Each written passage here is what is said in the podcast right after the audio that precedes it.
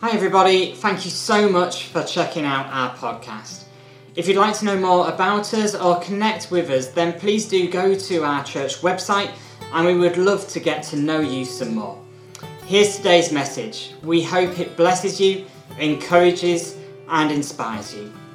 Good morning. Uh, I'm Kimberly, and uh, it's a pleasure to be with you to worship this morning.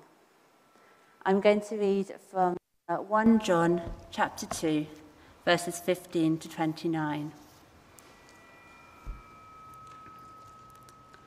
Do not love the world or anything in the world. If anyone loves the world, love for the Father is not in them. For everything in the world, the lust of the flesh, the lust of the eyes, and the pride of life, comes not from the Father, but from the world. The world and its desires pass away but whoever does the will of God lives forever. Dear children, this is the last hour, and as you have heard that the Antichrist is coming, even now many Antichrists have come. This is how we know it is the last hour. They went out from us, but they did not really belong to us. For if they had belonged to us, they would have remained with us. But their going showed that none of them belonged to us. But you have an anointing from the Holy One, and all of you know the truth. I do not write to you because you do not know the truth, but because you do know it, and because no lie comes from the truth. Who is the liar? It is whoever denies that Jesus is the Christ. Such a person is the Antichrist, denying the Father and the Son. No one who denies the Son has the Father. Whoever acknowledges the Son has the Father also. As for you, see that what you have heard from the beginning remains in you. If it does, you also will remain in the Son and in the Father. And this is what he has promised us eternal life. I am writing these things to you about those who are trying to lead you astray. As for you, the anointing you received from him remains in you, and you do not need anyone to teach you.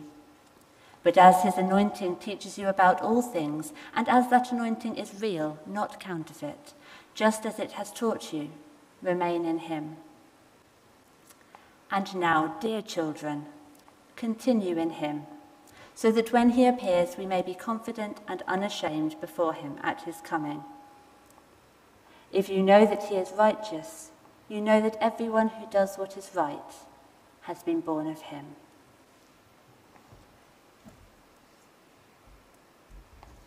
Let's pray. Lord, we thank you for this, your word.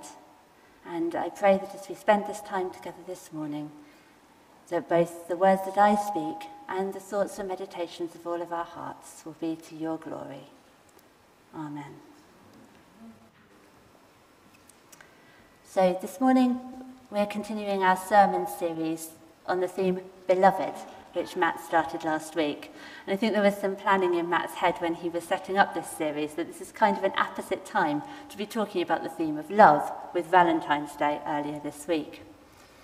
Our Faithful Friends group celebrated Valentine's Day with a party, and one of the things we did together was to look at some love hearts if anyone doesn't know Love Hearts, it's like a little packet of sweets. They're, they're round, sherbety sweets. And they've each got a heart on them. And in the middle of the heart, some kind of slogan that supposedly tells us something about love. But as we shared these with the children, we, they were just uh, falling about laughing at these silly slogans which are on the love hearts. They range from the completely soppy to the totally absurd. And we were saying to the children that the commercial image that Valentine's Day and that so much of our world portrays about love is often nothing like what the Bible tells us love is really like. In the Bible, there's nothing soppy or superficial about love. It's not about feelings or attractions. It's something which is much more powerful, active, resistant, alive. One of the things I remember from wedding preparation, which is going back a few years now, is the minister pointing out that the question people get asked when they get married is not, do you love this person who you want to marry, but actually, will you love them? Which, the minister said, is a very different question. Here we're talking about love not as a feeling, but as an attitude, a commitment, a deliberate choice.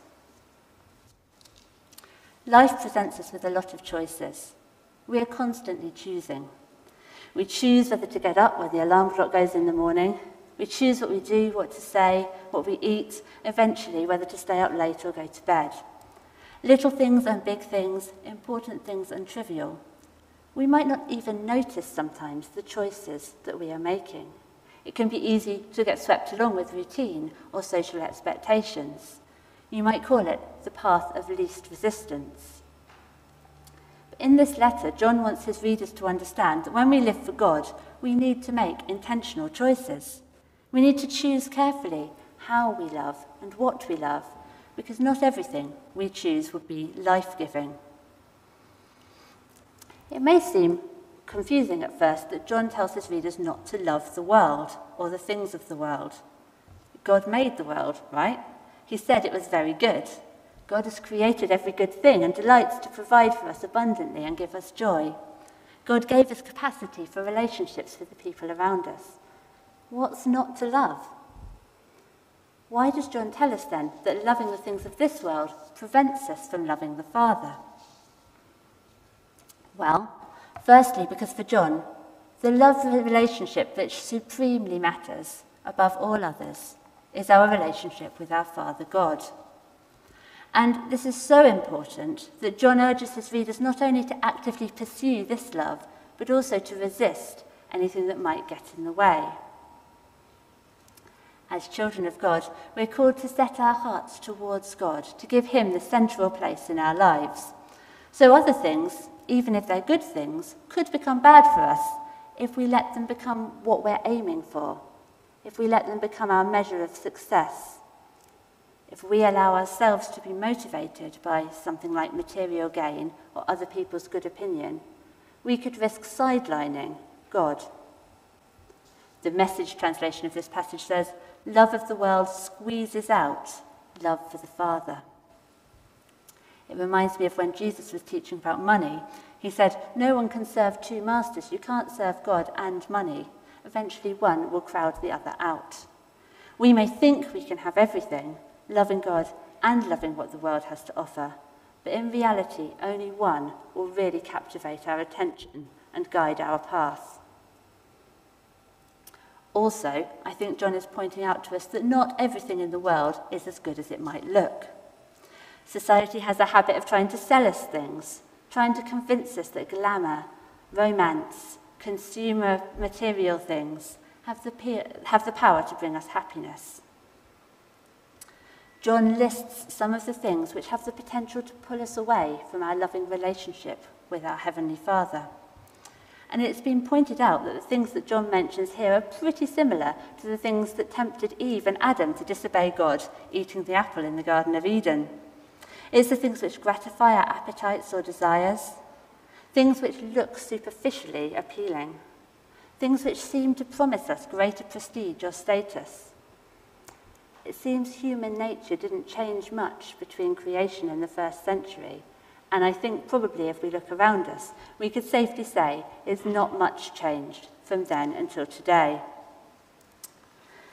The thing is, though, although our TV screens, magazines, social media try to dazzle us with images of beauty and power and success, I don't think we have to look too far, really, to see that people who make power, popularity, or wealth their goal are liable to find these things crumbling down around them. Maybe we ourselves may have experienced something of that in our own lives. Have there been times when we've tried relying on ourselves, on what we can own or what we can earn to carry us through, but found these things ultimately can't support the weight of all we need to rest on them, and can never wholly give us the security we're seeking? The incredible news of our faith is that there's an amazing life giving alternative to struggling through on our own. If we resist orientating our lives towards gaining what the world has to offer, if we can loosen our grip on the things that we have and enjoy, and actively choose day by day to direct our love towards God and what God asks of us, we will find that we can rest fully on this love and find true security that will last even for eternity.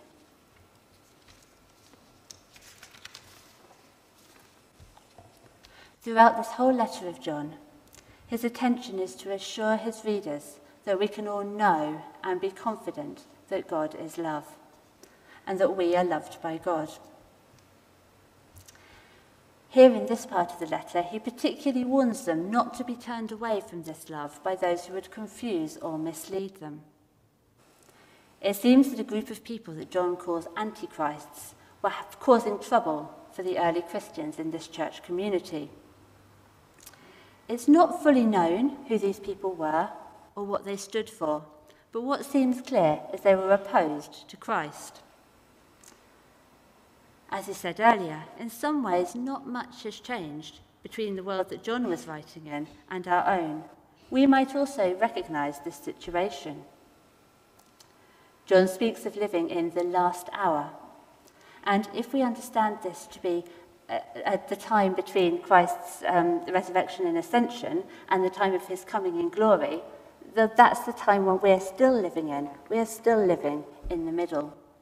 We still hold the gospel like treasure in clay jars in a world where people still oppose and persecute the followers of Christ. Here in the UK, we're mercifully unlikely to face the kind of violence and persecution which is still a reality for many Christians around the world. But we probably do encounter people who counter the gospel in more subtle ways, suggesting a different narrative. Perhaps you've encountered people in our society who are not wholly against Jesus. Maybe they think he sounds like quite a good guy, a wise teacher, a kind man, maybe a prophet. Surely not God.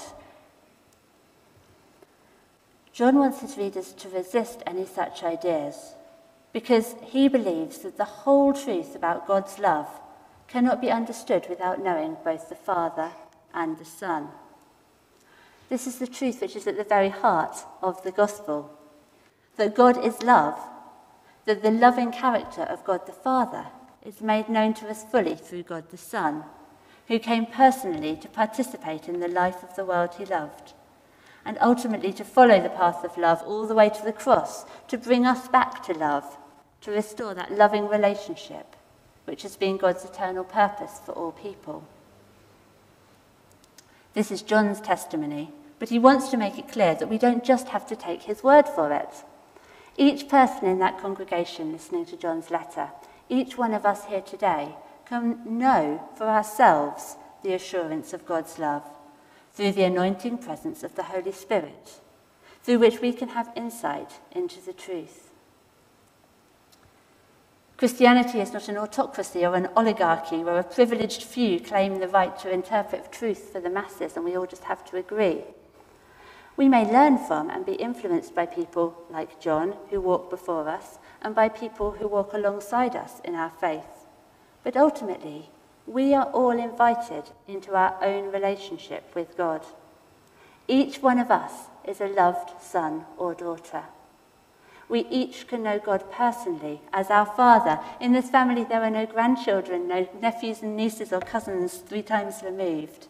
We are all the child of God. God is keen to remind, uh, John is keen to remind his readers that they can depend on their own conviction and understanding and the witness of the Holy Spirit in their own lives. In the light of this, it interests me that John tells his readers to make sure that they hold fast to what they heard from the beginning. Does John think that as Christians, we should never change our mind about anything? Does he think we should never hold different opinions from our Christian brothers and sisters? The Church of God is wide and varied in its theology and practice. Christian thought has uh, advanced over the centuries as a result of ongoing conversations and discernment.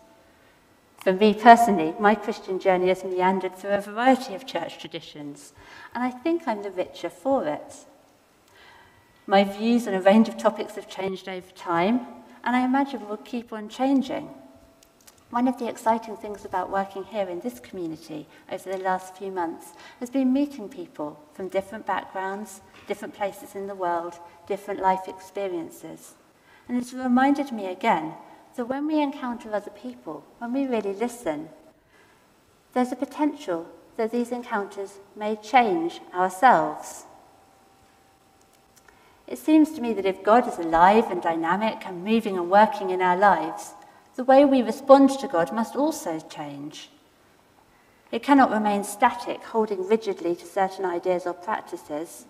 It needs to grow and evolve over the time we live out the daily activity of loving.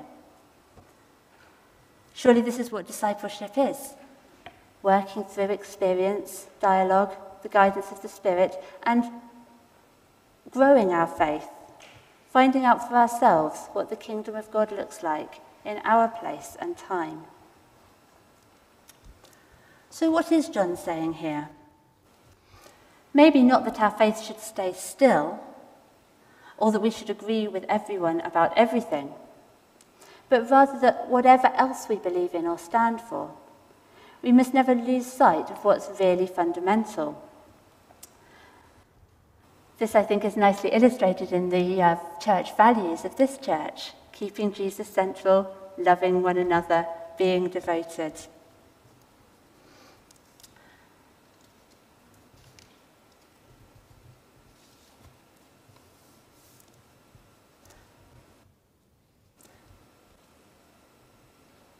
If our understanding of the fullness of God's love, demonstrated through the Father and the Son, gives us our identity as God's children, whatever differences we might have, this still holds us together as family.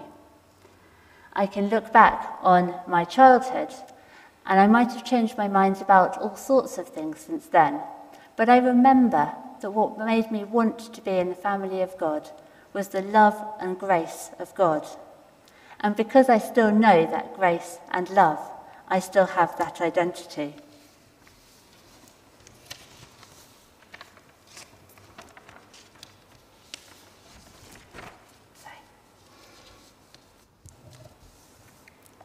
Towards the end of the passage we've read, John speaks to his readers as little children, reinforcing this sense of our lifelong identity as loved children of God. And he urges us to live out this identity by continuing in Jesus. Or alternatively, in another translation, the verse says, abiding in him.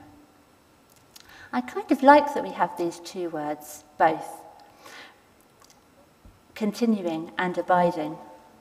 Because it seems to me to underline two aspects of what John has been talking about. On the one hand, we know that we are loved and can abide in love, like Paul's image of being at home in the Lord. But at the same time, we're called to choose to actively follow the course of love, to continue in this commitment to loving God and the people around us. I think there's the idea that being loved leads us to choose to be love, to be loving. Having security in God's love frees us to put it into practice. The Bible tells us that perfect love drives out fear. It frees us to take risks. It frees us to go out there and be the people of God. John summarizes this elsewhere in his letter, saying, We love because God first loved us. As John comes to the close of this chapter, he goes on to speaking about doing what is right, saying that because Jesus is righteous, therefore, as children born into his family, we should naturally want to follow in his path of love and take that love out into the world. This is loving the world in a very different sense. Not wanting the things of the world, wanting to take them for ourselves and our own enjoyment but rather giving of ourselves to the world, an outpouring kind of love, the love that was modelled by Jesus. To love like Jesus loved is a pretty tall order. And even to take the smallest steps in this direction is surely going to give us a massive challenge. How can we manage to resist the things which want to pull us away and put love into practice? I guess once again, the answer is love. We must turn to the love of God. If it is true, as the message translation suggests, that love of the world squeezes out love of the Father, maybe we should try it the other way round. Maybe the more we let ourselves be filled with the love of God by spending time with Him, putting tr- our trust in Him, sharing His word, maybe the less space there might be, so that in the end the things that get squeezed out are things like selfishness, pride, or fear that try to orient us to this world instead of to God. I wonder if there are glimpses of this in our life. I wonder what it looks like in your life and mine to put love into practice. Could it be where we take a stand for what's right rather than what's easy? Could it be when we're quick to share and welcome and give what we have to others? Could it be when we encounter people who are different without fear and accept people as children of God. In the end, the fruit of our lives is God's responsibility. This is His work.